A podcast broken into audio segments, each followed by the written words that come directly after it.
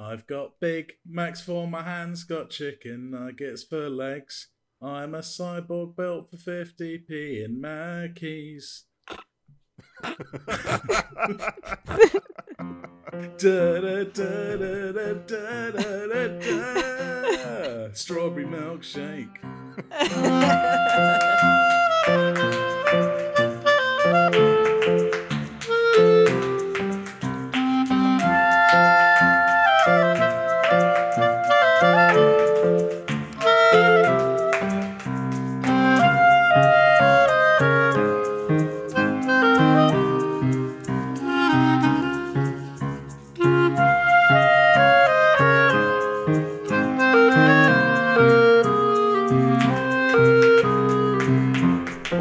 Welcome, listeners, to this uh, season two, episode 19 of the Electronic Wireless Show podcast, Rock Paper Shotgun's PC gaming podcast, and the only podcast you need, in my opinion, which is that of Alice Bell. And I'm joined this week by James Archer. Hello, James. Hello.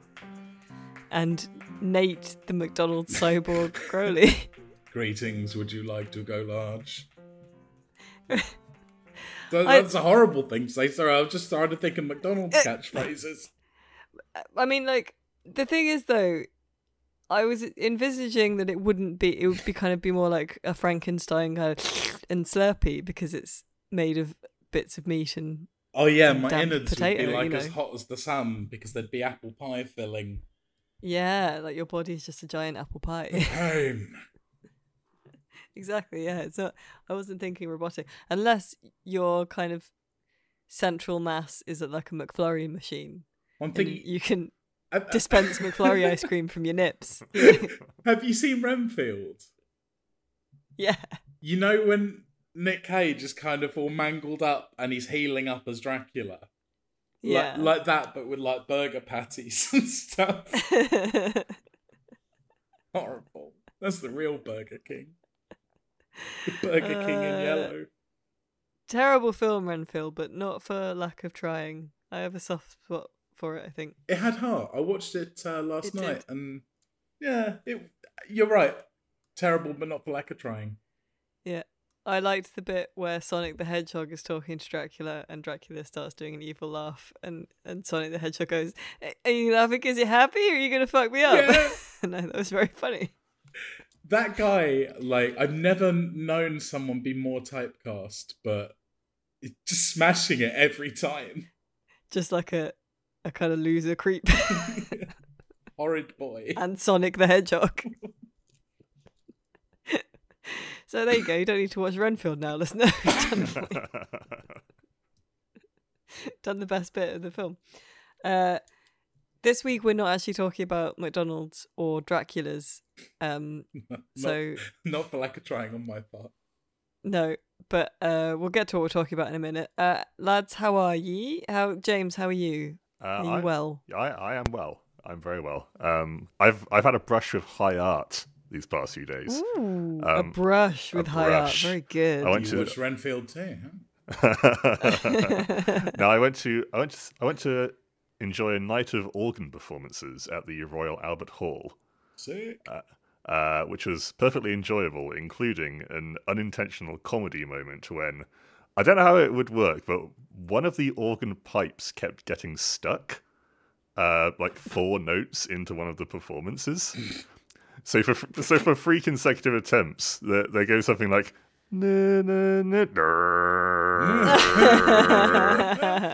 And then they like they, they they tried to clear it, and it and um yeah, just uh, something like that, like three times in a row, until they just called the intermission a bit early and fixed it during that. Was Uh, that going to have been the Jurassic Park thing? N- no, no. Although I can I can see I can see how it um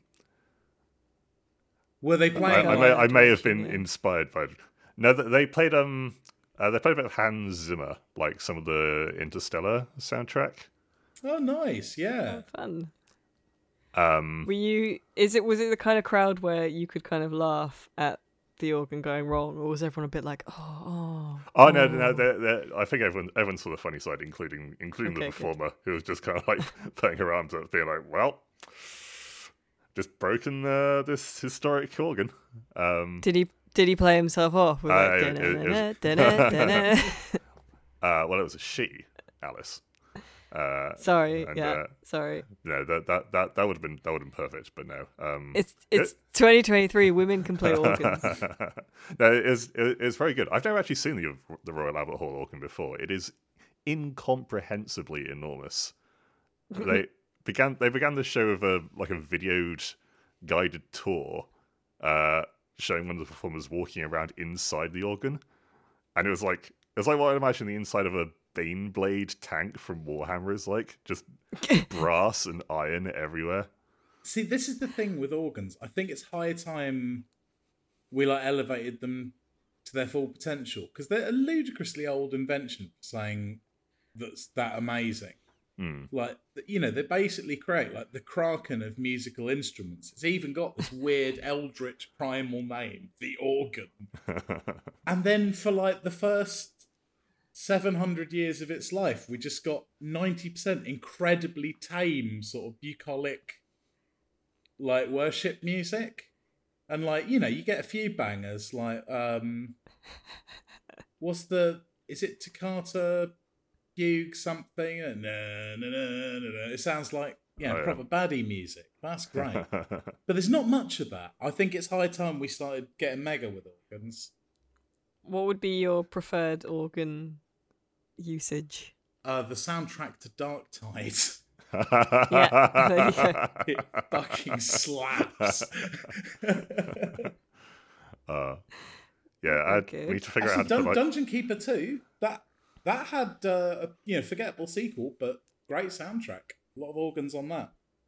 we need, we need to figure out how to introduce like overdrive pedals into the into the function of an organ. What would a church organ sound like going entirely through a wah wah pedal? um, a choir of angels that have all just simultaneously stubbed their toes.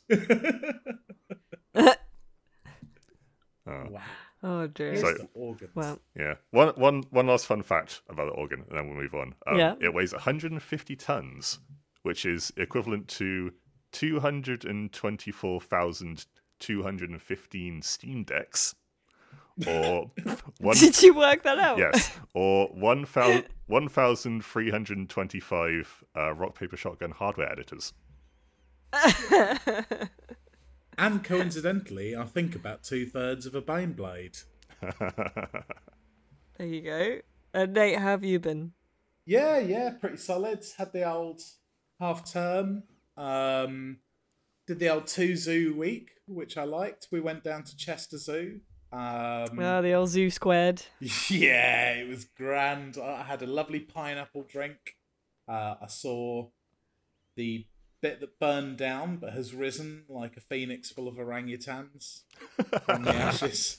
Uh, none of the orangutans were burned and resurrected. I hasten to add, they all survived. What although- what a zoo though? If they res like, I'd go. Imagine if there was just a zoo necromancer. It's like, oh, one of the That'd giraffes great, yeah. beefed it off the old mortal coil again. Can you can you sort him out, Derek? Just comes with some enchanted hay. Yeah, I love that. That's good. That's a video game. That's Derek it. the Zoo Necromancer. Someone do that. Yeah, good bit. Sorted. Good game. Yeah. Very good. Uh, I haven't really been doing anything. I got we got some plants. Uh, a sort of couple like month and a half something like that ago. Oh, the one I've got is already dying. Um, but I know why. It's a ZZ plant. I think I overwatered it. It doesn't need much water, so I'm just not going to water it. There you go. Do you want any Sorted. aquatic plants that you could put in vases and stuff? Oh, I've never thought about that. Oh, they're, I, yeah, uh, they're, they're self-watering. self-watering plants. My brother-in-law has made a sort of indoor garden in uh, my brother's flat by getting like really pretty little glass spheres and and then putting them on the wall and then growing plants out of them so you can see the root structure and stuff. He's very good. oh, that's lovely. Yeah. I'm essentially a horticulturalist now with a dangerous goby side hustle. I just love the idea of you like having a big trench coat and then opening it up, being like, "You want to buy a goby?" The little sods You know. flopping around like Rolexes. Yeah. I had a, a Stay away from the man. We've had a population crash actually in the original boiler. I'm really glad I did the um, I did the goby diaspora a couple of months back because uh, well, something went something went bad in the Thunderdome, Alice. Oh So- no, what happened? I don't know, but we're not going to get another hero in there. I don't think it's oh um, no. blitzed. There seem to be two gobies surviving hilariously, and they are a male and a female. So we've got another nightmare biblical Adam and Eve situation on our hands. Are you sure this But- isn't a job Wow. for Derek the zoo necromancer? no, no, no, no. See, this is why I've got backup gobies and tanks around the house. Oh dear. Yeah. um, uh, well, jolly good. Uh, so we've all been we've all been doing equally interesting things this week. That's what I took away from that discussion. uh, except you, Nate, have done a very interesting thing. Uh, you went to the UK Games Expo, didn't you? I did. I met a Necron there. That's brilliant because what we're going to talk about this week is tabletop game. Aha, board game. Ah, ah, ah, ah. My best segue yet. It was amazing. That's an Evel Knievel of a segue, soaring gracefully over the sting. Yeah, so this week, uh, I, I think it was from, in fact, the UK Games Expo. But there's going to be a board game version of Terraria, or like a, a kind of, yeah, it's got a lot of cards. It's physical. It's in meat space, um, and it was, uh, I believe, shown at the UK Board Game Expo, an early alpha prototype. Uh, it, crowdfunder is coming, and the devs don't expect the game will ship this year but it was yeah hands on at the UK Games Expo. The official announcement speaks of faithfully combining the digital game's biome exploration, character progression, base building, and epic combat with tabletop mechanisms alongside a fresh new art style, which is a lot of stuff to pack into a board game. Uh, but we will see. Uh, the unofficial details from UK Expo goers speak of NPCs that show up when you meet certain requirements, like in the video game, uh, along with randomly placed map tiles and victory conditions that players themselves decide on at the start. All this could wind up changed or cut by the time the game emerges from its proto form, but it seems to primarily be a card playing affair with photos from Redditors that were there showing action cards uh, that replicate generic and specific elements from Terraria. So one lets you jump, another gives you health regen. Um, if you're within X squares of a campfire, things like that. Um, did you see it, Nate? Did you see the very thing we're going to talk about? I did. It's um artistically speaking, I think it's quite a beautiful adaptation. Um the use of epic as an adjective in any marketing copy immediately turns me into that one meme of Ghost from Call of Duty looking unimpressed. But, you know, the problem is I there's, there's quite a lot of novels getting adapted into board games, like sort of mid-card sci-fi novels. Um, yeah. it seems to be a lot of stuff is suddenly meeting the board game adaptation threshold, and I find the business of adaptation really interesting. But I, I'm gonna confess something. I find it really hard to get enthusiastic about playing board games because there's an awful lot of sitting waiting for other people to make de- decisions. And Yeah. either I'm a tosser or can legitimately claim neurodiversity here, but I just haven't got time in my life for waiting for other people to decide how to reach victory in a meaningless context. Dork ass losers not knowing what they want to do next. Well, yeah, I always just play, you know, whenever I play a board game, it's like I choose really OTT strategy and go like YOLO on it from from the word go, and then I'm either like dead or victorious within half an hour and can do something else. I don't know. Do you like board games? I like some board games in context. I don't. I don't have the patience for um, God, what's the the really huge long uh space one? Oh, Twilight Monopoly. Imperium is that the one? Oh, Yeah. Twilight Imperium. Fucking rancid. I got stuck in a barn Yeah. playing that once, and like only the quality of the people I was with saved the game at all. I had no idea what was happening. Yeah, my my old housemate had people over to play it, and we basically like couldn't use the kitchen table for like eighteen hours or something. Um, but I like the fun kind of more party get, you know, like the kind of kittens in a blender, that kind of stuff, and um, things like you know Codenames and Oh, stuff code like names that, are which sick, are- actually. Yeah. yeah, or like um the art heist one, cash and guns, where you have like a little pretend gun, and you it, and they the turnover is quite quick and the rounds are quite quick. I like cash and guns actually because I would always go like really over top when when the time came like to like pull your gun. Cash and guns, listener, is a game where you're t- stealing stuff from other players, and you also have um every round you make decisions and you decide whether you're gonna point your gun at someone else with a loaded uh, bullet in it or with a click. Uh, but you have to like physically point your gun at whoever you're. It's a little foam thing. It's not real, obviously. Uh, and m- me and one of my group of friends would always properly go kind of like get out of the floor, get out of the ground, like you know. See, that Which sounds not- grand. I think the diagnostic for, and this is a very hot take, for a good board game is if wrestler Macho Man Randy Savage ran through the room and kicked over the table you were playing on. If you could get things back on track within 120 seconds, that's a great game. yeah, yeah, yeah. If you're still picking up like intricate fractal wooden donkeys off the floor 15 minutes later, you know, I do.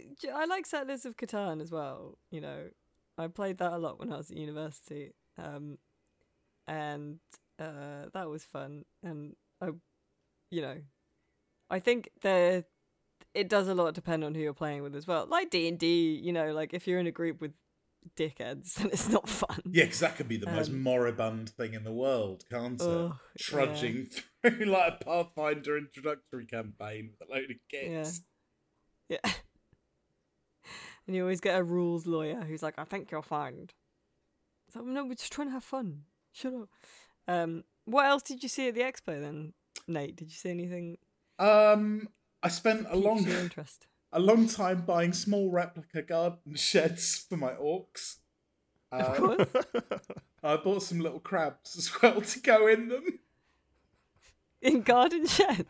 Yeah, you know, like those lovely sort of like um framework sheds, like an A-frame shed with like potting sheds, Yeah. basically.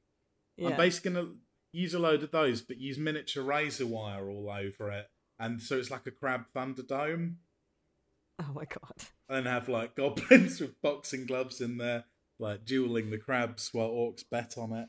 Uh, so yeah, um, you know, while all these fascinating things were being announced, that's what I was doing. Um, no, I was really interested in uh, what I picked up on particularly. Um, there are tons of like character creation aids and like setting creation aids, and I, you know, this is largely for sort of tabletop role playing. Um, Mm. but it was a lot of you know resources aimed at making DMs and players have more fun being creative coming up with stuff which is interesting Oh, because that's it's a whole kind of meta industry that I Yeah. hadn't particularly been aware of before but it's um it's a big deal now uh Ah. yeah I picked up um a bunch of copies of Orc Borg by Grant Howitt, which I'm going to gift to people. That's actually, I'll, I'll shut up about that because that's that's my recommendation this week. Yeah. Okay. All right. Good. Uh, but yeah, tons of video game conversions as well. I'm struggling to think of examples now, but it's funny you mentioned the Terraria one because that seemed to be.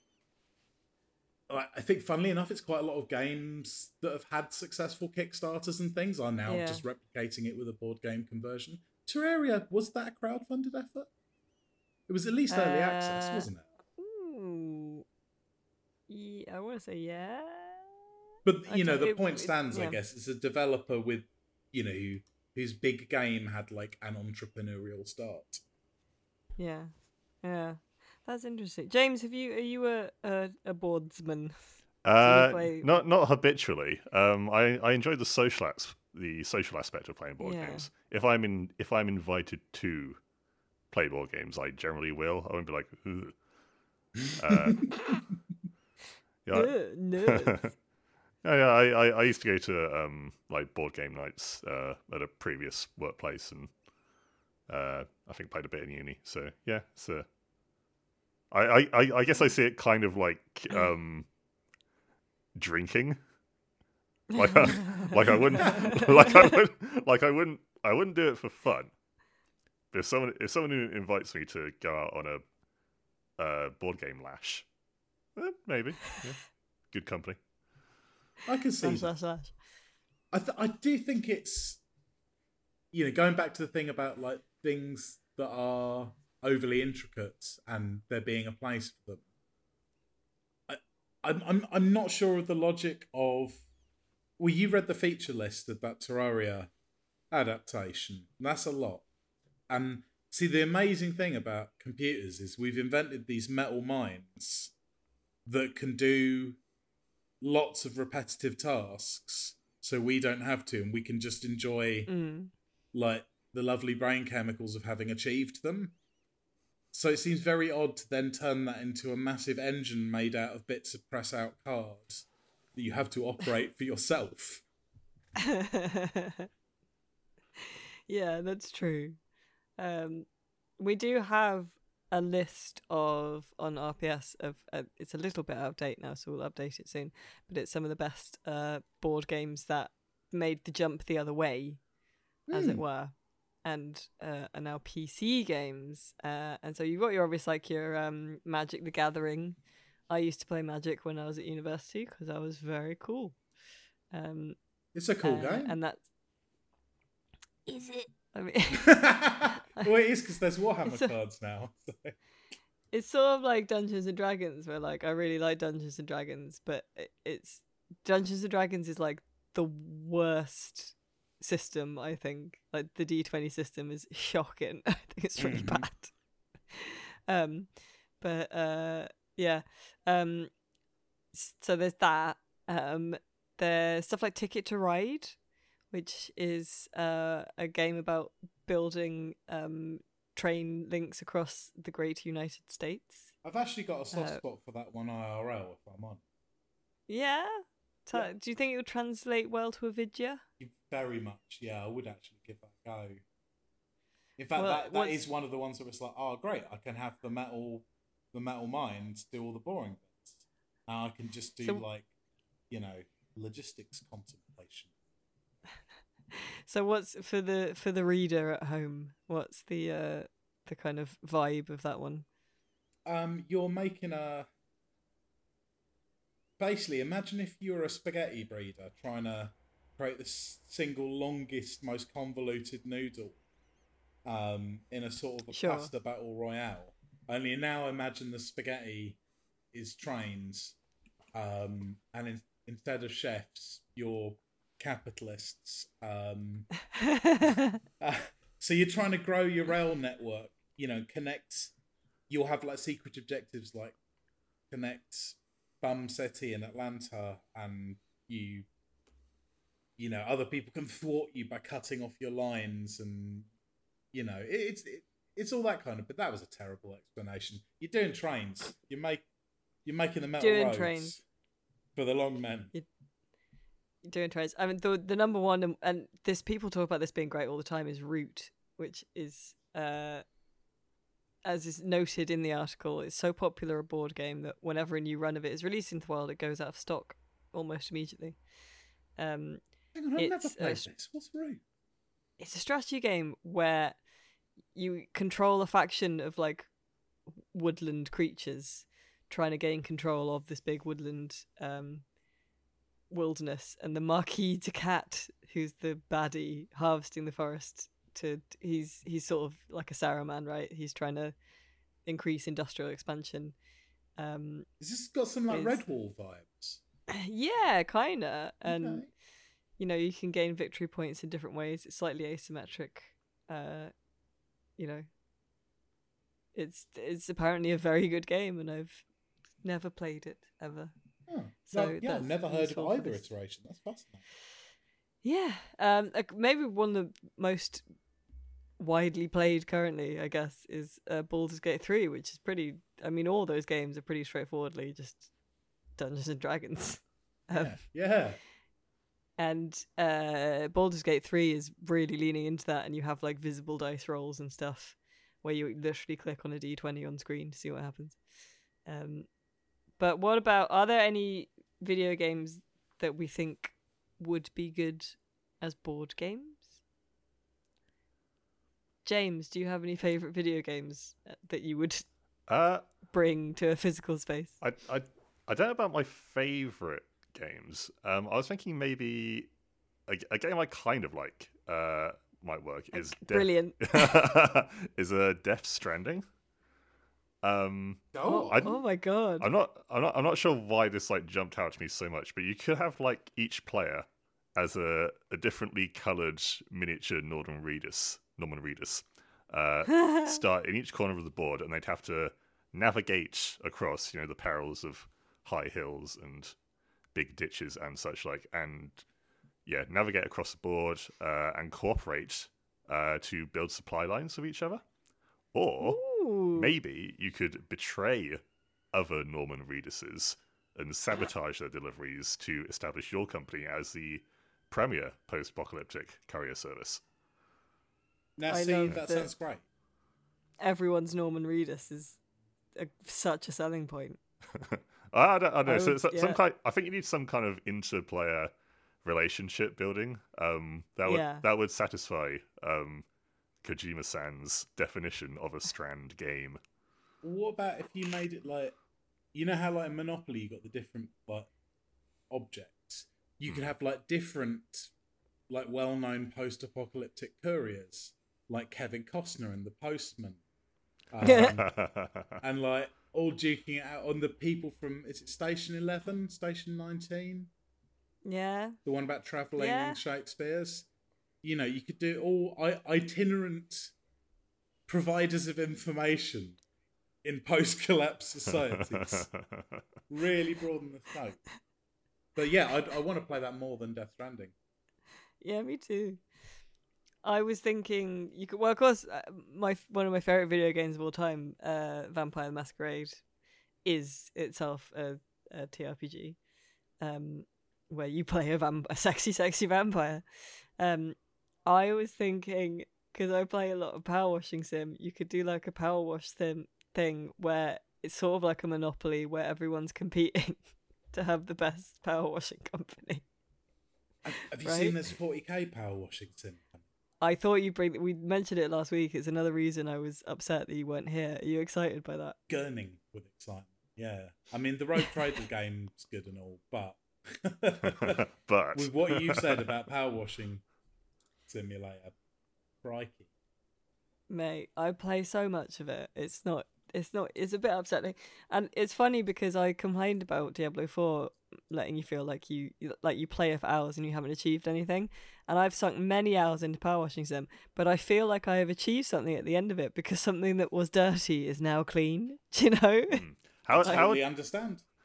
how how would you how would you translate the the catharsis feeling of getting something nice and clean into a board game? so you could i was thinking you could have like tiles that on one side like and it's like you know like a van that's really dirty it could be six tiles and then you turn over a tile like and reveal the clean bit and then you Oh know. yeah. Oh, here's an you- idea. You could have like a picture of a thing, almost like a sort of a jigsaw, but with like a grid over it, and you could have like little semi-translucent tiles of different levels of translucency, which are like grime colours.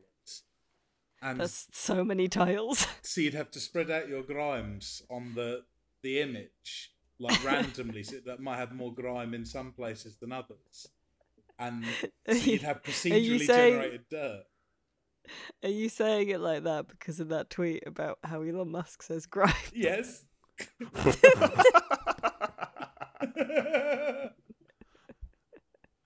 grams is bit Grams. bitten I love it.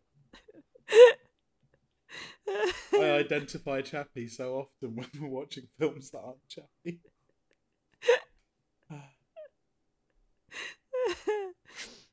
OG Dwarf Fortress would make for a beautiful board game if it was something with Really? tiles, like a, a, But a it's printed black, so- like the the ASCII characters colors.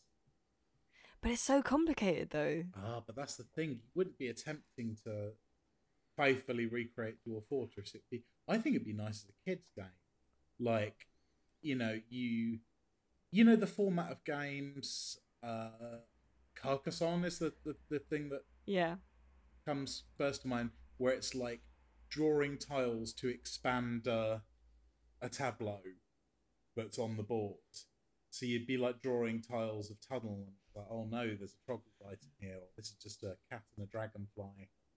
And because Dwarf Fortress is like a story generator, so again, if this was like a kids Mm. thing, it'd be like, you know, a dwarf's trying to get through a tunnel, and you lay down the cards and you tell a little story as you go. But I've got quite a few little games like that that I play with Tally that are basically just like, you know, prompts for storytelling, and combined with you know just how abstractly pretty the original Dwarf Fortress was, I think that'd be nice.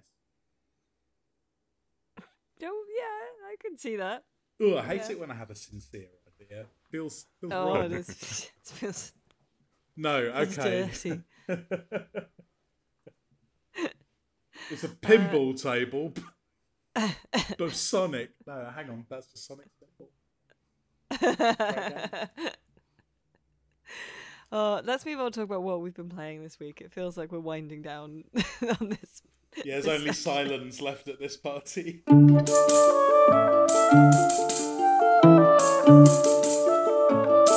Uh, this week, I lads have been playing Amnesia: The Bunker. Ooh. Um, yeah, my review should be up now. It should have been up on Monday, but I had an Irish bank holiday, so I apologise for the day lateness of my review. I hear it's But, good. Um, do you know what? It really is. I it it's different to the other amnesia games in the you know in those it was sort of linear progression like you get to a new area of like a horrible dungeon or whatever and then you walk from one side of it to the other and try not to get minced by a you know a pain robot or a flesh torture monster. Um and you know there are puzzles along the way and you know things like that. This is it's sort of a bottle episode. So the last game was um amnesia rebirth which was um a bit of a i found it a slightly labored metaphor to do with like motherhood and stuff like that. And you know you were afraid of the dark in it still and things like that. Um but it sort of wrapped up the story which at this point is quite a complex story about basically like cenobites that are immortal by creating you know pain milk out of people from t- it's like Was you this know the, in one, the monsters series with like the pork engine? yeah Yeah. that's the one. Um, that was a sort of side and offshoot. But this, it, basically, the story is that like, you know Monsters Inc. Yeah. Um, where, so imagine if instead of discovering that if they made the kids laugh, it made more energy. They discovered that if they tortured the children and their parents, it created a a kind of Star Wars blue milk that made you immortal. Um, that's that basically. Do you know there's blue So there's this- now, BT Dubs? Yeah, it's there. It looks What exactly like that bullshit off Last Jedi. It's raspberry f- flavour. Yeah, I'm gonna get some. Yeah, do. Um, uh, and so the story's been quite complex, and it's all sort of about how these people are sort of a, they're in an alternate dimension. They've just existed throughout time, and sometimes one of their monsters or they bleed into our reality. And um, the last game was set in like 1938 or like late 30s. This is like a, a bottle episode, like a little enclosed thing that's set during the First World War, where basically it's sort of the theme is man's inhumanity to man you know because like the first world war is so horrible that we sort of cre- accidentally create our own pain milk and bleed through a bit of the other world kind of uh, because of all the horribleness going on in the, in the first world war and you know torturing and you know captured soldiers and things so you are a french soldier called henri and the the opening cutscene is a lot of people shouting Henri very Frenchly. Um, It's And you end up trapped. Common, common trope that like World War One being like either accidentally or co-opted as like Yeah. a cult ritual. It's cool. yeah, yeah, yeah. Um, and so you end up trapped in a bunker, which was you know your site. It's a French bunker, and it has like a hospital ring and stuff. Um, and it it's a warren of little mazes, and it attaches to even deeper tunnels. Um, and you have to get out by getting some dynamite and a plunger for the dynamite exploder to blast your way out of the the exit, which has been blocked because the uh, officers fled and left all the the enlisted soldiers to be eaten by this monster that's trapped in there with you. And so consequently, it's almost like a Metroidvania because you are going around the same bit of the bunker. You have like a sort of safe room, uh, and you go back there, and there's a little generator there that you can fill with oil to turn the lights on because the the monster doesn't like the light. So there's a, a sort of upper area where you're kind of safe a bit safer because if as long as you keep the lights on it doesn't kind of like going there. Um, but then you know later on the lights you get deeper and maybe the lights aren't working. There are horrible little flesh rats. Uh, you have a hand wound torch that you can wind up but it makes noise which will attract the monster to you. This sounds like It- a bad time. A really good It is a- bad time. yeah yeah, yeah it's a love hate time it's uh, it's a little bit so you you open up new areas and you know you'll find something to open a door but you're you're sort of running around the same bit over and over again and your objective which is based to get the dynamite the plunger is does not change like that's that's what you have to do man and you're gonna have a bad time doing it Ooh. um and uh it's almost almost a bit immersive simmy because it doesn't really help you very much you have to like look at stuff you pick up and read you know journal entries and stuff to find the codes you need and things like that and y- like really you really have to pay attention Hmm. uh they do say at one point like you because you can pick stuff up and move stuff around and they're sort of like if you think you can do something you probably can eh, that's not eh. it's not quite that detailed like i tried to uh, the, one of the first things i did was like there was a burning cigarette in like a, a ashtray and i was like can i pick that up and like do something with it? No but you can you know lay down oil like pour oil on the floor and set fire to it. Um you can shoot doors. You can the most th- useful thing you can do is pick up like a big brick and use that to batter down locked doors. But This it's- it's sounds not as- hundred percent like one I'll enjoy watching a let's play of. It sounds yeah, very yeah stressful, yeah. yeah but like Yeah, very no, it entertaining. It does have an easier mode uh, where you have a bigger inventory because you only have six squares in your inventory and you have to choose what you're going to carry, you know. Um, and then you can go back to your little home area and put stuff away. Um, it, yeah, so it has an easier mode that has a bigger inventory and, you know, you'll be less chased by the monster. Um, but it's a very, com- I'd say like four to six hours the first time you play it. I was I was at the higher end of six because I am a rat fuck coward. Um, but uh, it's really and just like the it's much more focused. Uh, it's doing something kind of slightly different for the series. I really enjoyed it. I think it's good. It sounds a bit uh, Um, alien isolation-y with the way you have the monster works. Yeah, I was thinking that. yeah, yeah, yeah. Is it? yeah, is it, a d- good monster? Yeah, it's you d- kind of don't catch sight of it that often because if you're too close, you don't want to be too close to it, but you can see it sometimes. Um, I think, and I have thought that they are a bit silly looking, but it's like a big hulking kind of mutated flesh man. It's sort of like. You know when someone transforms into a werewolf and like halfway through they're sort of like big hulking sort of Oh, okay. tumorous Like, like still, like It's sort of still like wearing most of their clothes, but it's uh, they have hair coming out Kind- their ears. yeah, and- yeah. Like not that furry yet, Yeah. but just kind of a mutated man. Um, it's a bit like that. Um, but it's it's good. You know, I I Hmm. like frictional games. I I do still want to see them do something different. I believe they are working on something different. Um, because I just you know, I know doing entries in the series is a surefire way to kind of get yourself economically stable. You know, and this is a really good one. It's it's it's a bit like if you've never played an amnesia game before you'll be like what the fuck is going on why is this happening what is what is the significance of this blue water like There's, But, there's um, like four or five now, right? yeah yeah it's quite a few but it's also a good one to play because it is i think a good game you know and it's very compact and it's bottled off away from the rest of the series a little bit so yeah it's a, it's a good one um Yeah, there you go. I've talked a lot about that now. What, what, James, what have you been playing this week? Uh, I've been playing Diablo 4. Um, of course, yeah. because I'm professionally uh, required to. Um, no, How it's, many Satans have you bedeviled?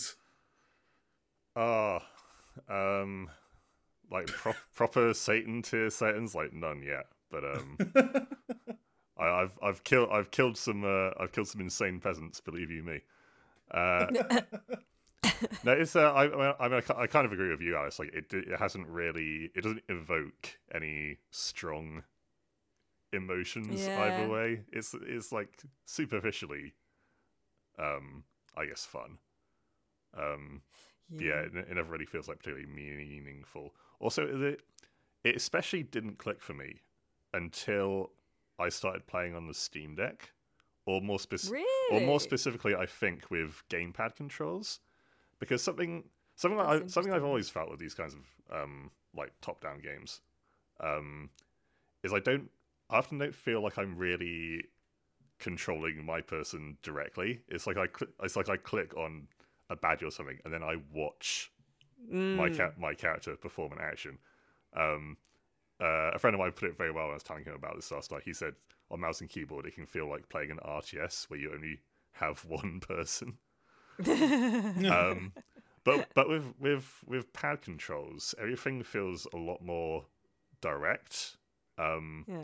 and al- almost kind of like um yeah more more meaningful because you know I, I have to be I have to make sure I'm facing facing the enemy for like my shots to connect um it just feels I guess a bit more a bit uh, it, this is such a this is such a hard thing to describe because I I know loads of Diablo players we listen to something like like this is total bullshit like mouse and keyboard is fine You rube. yeah. Yeah. Um, yeah, I don't know. It just it just feel it just feels more more natural to press like a face button to do a spell than to like reach reach up on my keyboard and press two.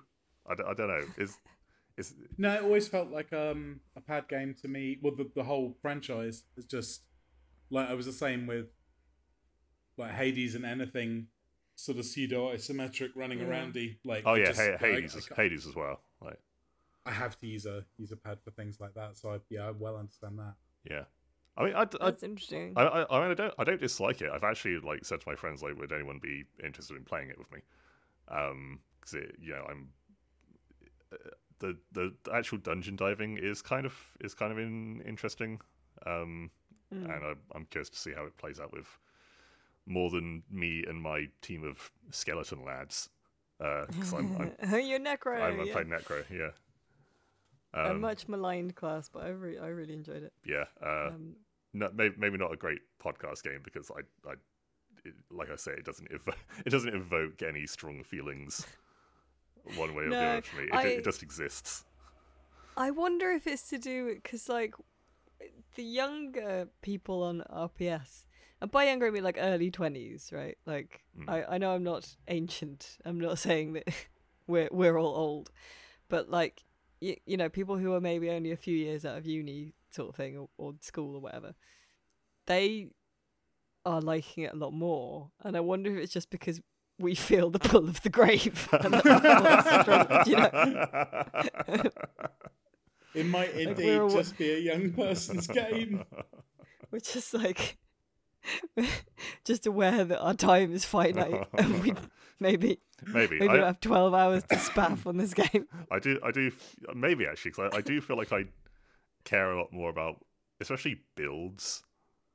Um, if I were if I were my younger self, like I I I don't I don't care for I don't care for builds. My current playthrough, I'm just operating on vibes. Yeah, Like, oh yeah, I'll put, a, oh, I'll put I like- I like the sound of that. I'll put a point in that. I should probably have a full I did full bar of abilities. I'll put a point in that just to fill it out. Yeah. I, I did try and optimize my build a little bit. Uh, one of the best things about it, I think, is that you can fully respec like basically whenever you want, Mm. um, which does help when you're playing with other people as well because you can respec to sort of work better together. Um, and it, it is better playing with someone because at least then you can talk talk to someone else about it. Um, yeah, I, yeah, I was a hater, but um, it's fine. I think yeah. Yeah. I'll you tell you Yeah. what, what did evoke some strong feelings. Um, I played something quite unusual this week. The um, Where? there is a VR parlor in central Birmingham, um, which seems very much sort of aimed at like, you know, stag slash hen parties and things. But Yeah. Ashley and I decided to go in for a win, um, because we uh, Tally was being looked after, and we thought, well, let's let's see if this is incredibly embarrassing. Um, it wasn't. It was lovely. We played the that that one VR zombie game, Arizona Sunshine. Um, oh yeah. Uh, and it's meant to be like an escape room that you do while fending off zombies. But one thing I really love about Ashley, and permit me to just be a little mushy here, is she's 100% about committing to the bit, um, like I am with things. And we never have to communicate this. So we went in, ignored the escape room entirely, and just stood there like people with like serious personality of just like doing Karl Urban from Judge Dredd face and just building a wall of bodies around us. And occasionally the staff would get on the microphones and be like, "So you, uh, do you want any help, guys, with, with where to find the keys?" I was like, "No, we're just enjoying the bloodshed." God. so we ended up for a full hour just just shooting Just- zombies in a room and then took the headsets off and was like well that was that was very cathartic wasn't it darling yes it was and that was it that was the full depth of processing of the experience fucking marvelous. And that's the story of how Nate and Ashley are no longer allowed back at the VR cafe in Birmingham. yeah.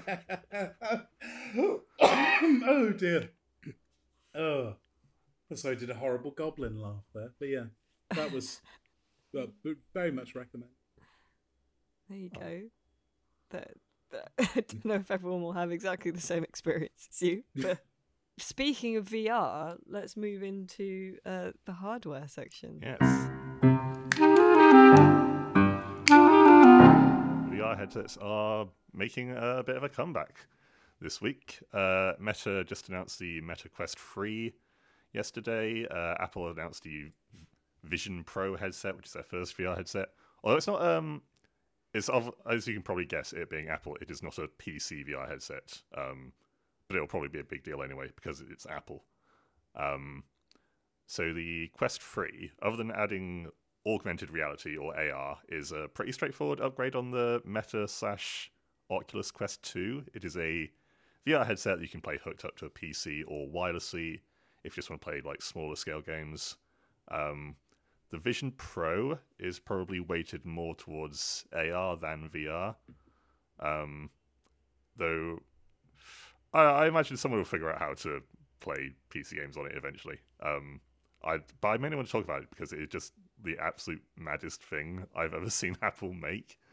um, it it projects an image of your eyes onto the front of the headset as if it were just a piece of clear glass. So anyone like loo- looking at you sees your eyes, but wait it's not. that was a projection But it's not. But it's not. This, this is the thing. It's not actually your eyes. It it has like sensors in the headset. I think that look at your eye shape and like your iris color and your skin color and things like that, and then builds almost an identikit picture of your eyes or like an approximation of your eyes, which it then beams onto the glass. So Why? so it's it's supposed to let you converse with other people like in the room while allowing them to I guess still read your facial expressions. For but the can pur- you choose to have like lizard eyes I don't think so. because if it's going to go to all that effort and won't let me have a lizard's Although- eyes although- Yeah. this thing, 'cause it- it's, They're 'cause it's, it's meant to, you know, I guess maintain uh, the the normalcy of a conversation when one person is wearing a, a giant ski mask, but it just ends up We looking ca- I mean- unnerving. The, imagine the amount of work that went into that feature uh, uh, to create something absolutely fucking useless. Mm. Like, we're just at the point where we don't need any more inventions yeah. oh, I agree. Unironically, stop making stuff. It's not really. We're okay. Like, there's more stuff in the world than anyone could try in one lifetime. Just stop inventing things. Hmm. Do something It's you 'cause they enjoy. always- they they invent stuff that's stupid that no one needs as well. It's like every time some tech bro is like, "What if there was a machine that dispensed food?" And you're like, "What? Like the fucking shithouse vending machine at every train station where I get a Twix?" We like they just reinvent buses every six months. It was like in the, the, the, the trailer for the Apple thing. It was like, all of your favorite apps, but right there in your space. And that's like, wow, great. All of the wee in your bladder, but right there in an astronaut helmet that's trapped on your head. Like, I don't want apps floating around in front of me. It's just all these like mega rich people who've never had to interact with the world ever in the way that normal people do. So just every so often they're like, wouldn't it be amazing if you could go somewhere and order food and they'd bring it to you already cooked, you know, like Well, because I was looking at in the trailer as well, it's always someone sitting in like an ultra clean, spacious, you know, white to beige apartment. And it's like, okay, now what if there was like three day old Chinese there and like, you know, a lot of books on the floor, or like a kid's just shat themselves, or, you know, there's a there's a shedding cat. Like, you know, you add any disorder into these environments and the products just appear to create even more clutter and misery. it's ridiculous. Boo. Stop it. I mean- Boo, boo to your hardware, James. well, I, I, I'm a, di- I'm a bit disappointed in both of these headsets because neither of them really focus on making VR gaming better.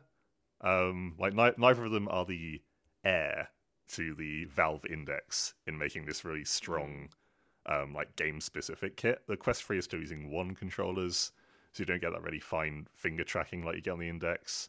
Um, and the Vision Pro like does have really good hand tracking, or looks like it does, but it only lets you play stuff from the Apple Arcade store. So neither of those really are what I want from a new VR headset. Um, they also have a massive focus on AR, which still like you know we, we just said like still seems still, still seems quite metaversy and rubbish. Um, the only reasonably compelling games application of AR they've shown is um, playing appropriate enough for this episode um, on the Quest 3, playing a tabletop game on an actual table, which which is cool. But then, is that sufficiently distinct from just playing a tabletop game outside of you're in your house by yourself instead of surrounded by friends? You know, I don't. yeah, I, would say no. I guess I, I guess I just didn't see the appeal. Uh, I'm, I'm trying to. I'm trying to. I, I, I am trying to approach them. Uh, well, approach the Quest 3 because the Vision Pro is not PC hardware, and that's not my problem. Um, but I, I try. I, I'll try to approach it with an open mind. I just. Oh, I just wanted a new, ideally cheaper alternative to the Valve Index, yeah. and it's all Tell just, me how you I- feel as if you were a cowboy. Um, I feel as if I'm a cowboy who wants a just just a really nice tin of beans, but only keeps finding only keeps finding tins of beans with like chunks of onion in it, or And he's not an onion loving or, cowboy. or dead spiders or something. Yeah. Um, and then Found a centipede and some foie gras. Oh god. I know, nightmare. that's not the that's not quite the squished animal you want in foie gras. Yeah. Talk about relatable humour, folks. I we got um uh, one of the Valve VR headsets when it was first out when I was at Video Gamer, and I was like, this is really cool, but like we had to clear like the whole studio to set it up, Mm. um, and make a big enough space. And uh, I also get VR motion sick, which is not ideal. And also, and I've said this before, no VR headset works if you are anyone who wears makeup. Because you just take it off and then you have a big like goggle shaped imprint in your foundation. Oh, and and also also the headset now has foundation on it as well. So yeah. solve that problem nerds. No, they're too too busy Well- too busy making um, identikit uh, approximations of your face to put to put on the Yeah, outside. exactly will they p- fucking will the face have makeup on it A Uh, lizard with approximation, you know. makeup. That's what I want. Just a crocodile with like a proper towy spray tan. it could have, it could have a create your character thing when you set it up. Like Yeah, now we're talking. Create, create your eyes. Or it could just go over your whole body and just project whole different bodies. A Velociraptor. I Yeah. love that. You could just become a velociraptor. In fact, Just when Tim- Apple can sell me a tablet turn me into a living, breathing murder dinosaur, now then technology's back on. That's disruptive. Yeah. There you go, Jony Ives. Fucking sort that out. Um, let's move on to the Tower of Jocularity.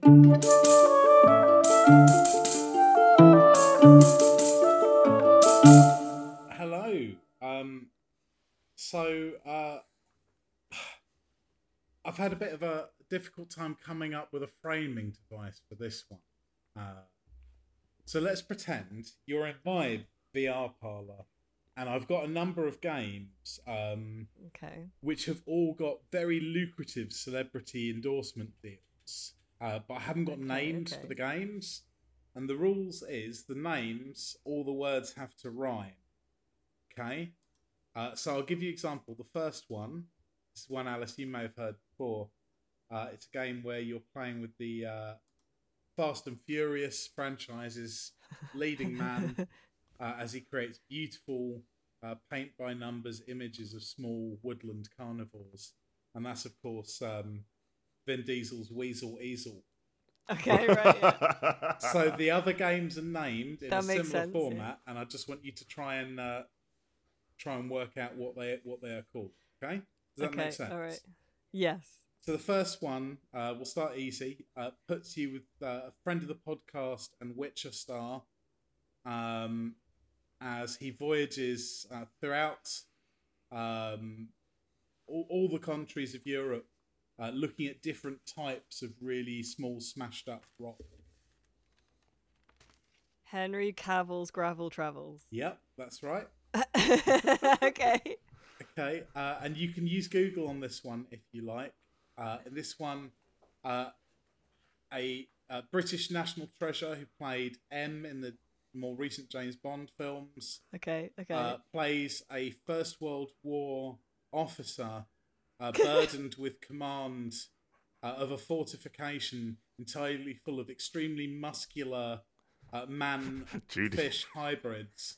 Uh, the, the the the fish in question is uh, uh, the Latin name is Tinca Tinca T I N C A T I N C A. There's a lot of them mixed with humans, very muscly. Uh, okay. Judi Dench's hench tench trench. Tench Trench. That's correct. Yes. so uh, in this one, uh, it's set in the nineties, and it's a, a man who hosts like, a funny uh, home video clip show, uh, but he lives a, ho- a horrible double life. He's got a Desert Eagle handgun uh, that he's had uh, imported. Um, you know, by like organized criminals. He's not allowed to have it. And the worst thing is, it's got this eerie etching of like a wide eyed, emaciated grey monkey boy on the side. Oh. Uh, and he's too afraid to fire it. Desert um, Eagle handgun, owned by a light entertainment man show. from the 90s. 90s clip show. Jeremy Beadles. Jeremy Beagle's uh, Deagle. Deagle? Illegal Sme- Smeagol ille- illegal, illegal Smeagol Deagle. Okay, so this one is a, a Dutch actor who gave a legendary monologue uh, in Blade Runner. Takes you through an intense sixty minutes of his fame, uh, his favourite uh, tall freestanding structures. Rutger Hauer's Tower Hour. Yep. Um, this one's um, one of. Uh, I was talking about Renfield earlier. Actually, the lead actor has Yeah. been doing a lot of movies for the money recently, and none Yeah. perhaps more so in this film, uh, where he plays a 1970s wizard, uh, lost in mindless fury and dressed in a wardrobe of inoffensive brown tones. okay, Nicolas Cage. Rage. Beige. I can't get the Uh. wizard bit in in the 70s. It's difficult. You never seen Nicolas Cage in The Rage of the Beige Mage? Oh god. What about um the uh, famous Harry Potter actors, um, like Louis Theroux series, where he goes to embed himself in the world? Sorry, He's pleased with this one. a furry stoner boxing. Okay, if we get the uh, name. Daniel Radcliffe? Yes, Daniel Radcliffe. Uh, spliffs, Furry. biffs, and yiffs. Oh Daniel oh my Christ. god. Boo! and finally, it, this one is just a barely interactive movie comprising six hours of fart outtakes from Britain's Got Talent. In Simon Cowell's Howlin' Bowels. Oh god. Get out of my town.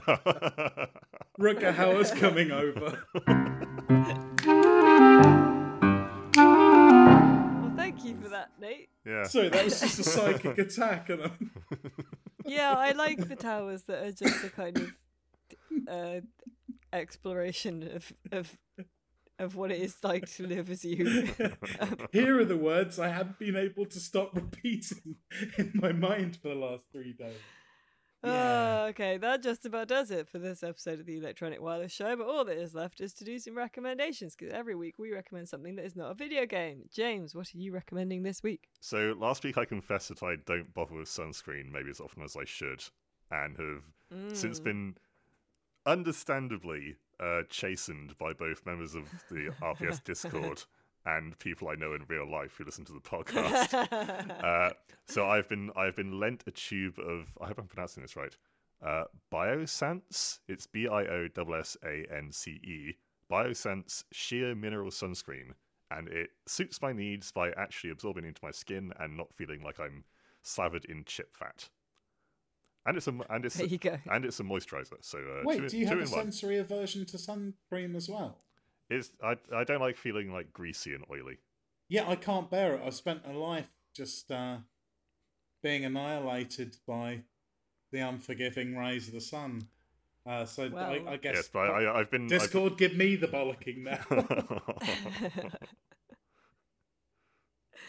Very good. Okay. Oh, that's good. I'm glad that you'll go forward now safer into the world. I've improved as a person.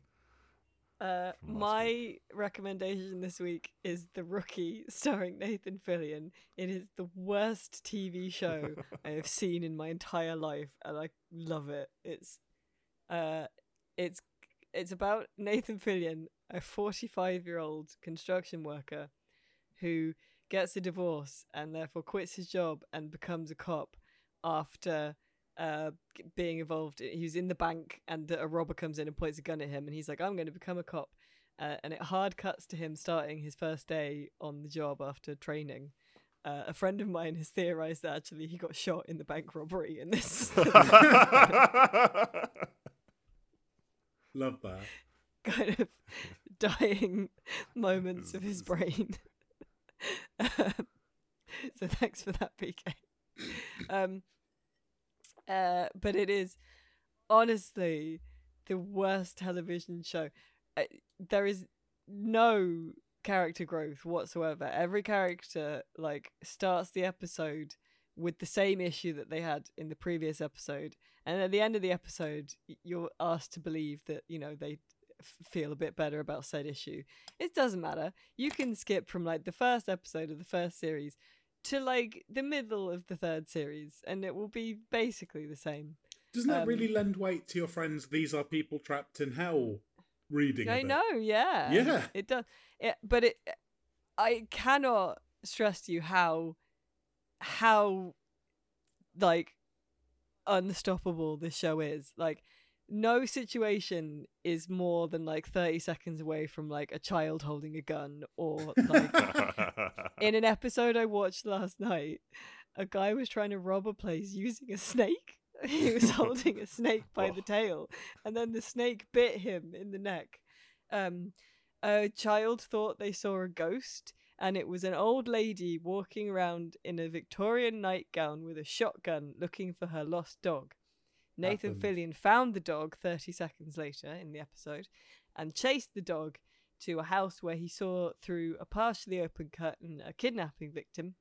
Uh, it moves at a blistering pace, lads. the second ep- like series has a nuclear missile threat. I don't know how they. I don't know how they're going to escalate this show. There are five more seasons. Like, Good grief. I'm okay, very I'm getting on excited. this. because I looked in the Wikipedia and it just has like two of the characters. It has like you know James Smith plays uh, Bradford, the d- officer, and also Tim Bradford's doppelganger. So that's gonna happen at some point. Are you Just- um they're just gonna have evil universe versions. It is a- also obviously blatant propaganda. Like no cop has ever done anything wrong in their life ever in this show. But like are you in for the long so haul on bad. one? Do you want to do you want to go all in on it and watch all the I'm seasons? fully, I'm watching all of it. Yeah, I'm in season two right now. I'm gonna catch up with you. What what platforms are on?